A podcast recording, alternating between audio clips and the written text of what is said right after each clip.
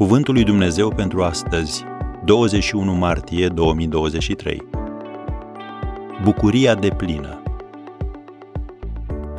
Părtășia noastră este cu Tatăl și cu Fiul Său Isus Hristos, pentru ca bucuria voastră să fie de plină. 1 Ioan, capitolul 1, versetele 3 și 4. Când în viața noastră lipsește bucuria, lipsește și puterea. Vezi Neemia, capitolul 8, versetul 10. Fericirea noastră nu trebuie să se bazeze pe ce se întâmplă în jurul nostru. Ea trebuie să se bazeze pe relația noastră cu Isus Hristos. De aceea, Apostolul Ioan spune că bucuria noastră poate și trebuie să fie deplină. Pastorul Raimar Schulze spunea, Ioan nu a afirmat lucrul acesta când totul mergea bine, ci când totul s-a transformat în haos. Ce se întâmplase? Toți ceilalți apostoli, prietenii săi, fusese răuciși. Romanii distruseseră templul din care nu mai rămăsese piatră pe piatră.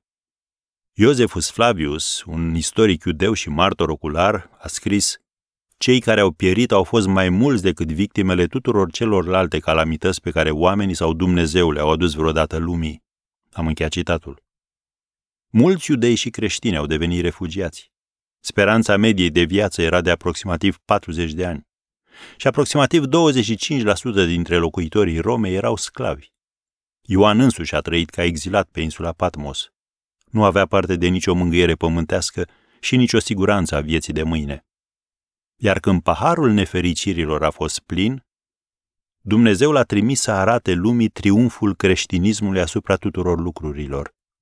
Scrierile lui Ioan cu referire la umblarea noastră zilnică, au fost o încununare a tuturor lucrurilor pe care cerul a intenționat să le reveleze în cuvânt.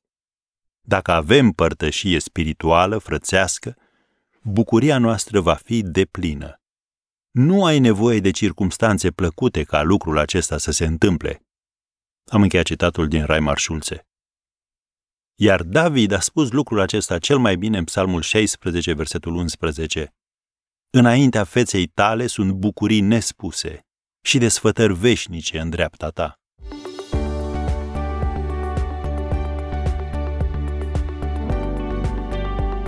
Ați ascultat Cuvântul lui Dumnezeu pentru astăzi, rubrica realizată în colaborare cu Fundația SER România.